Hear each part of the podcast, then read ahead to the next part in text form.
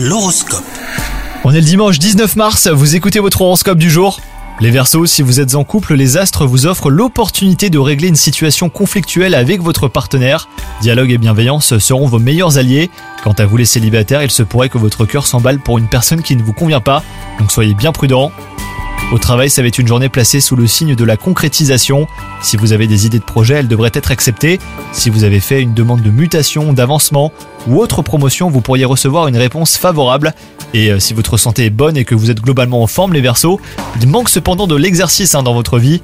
Pour un corps tonique et un moral au beau fixe, rien de mieux que le sport. Si vous n'avez pas le temps de pratiquer une discipline régulièrement, et eh ben allez au bureau à vélo ou même en marchant. Ça peut être une bonne idée. Bonne journée à vous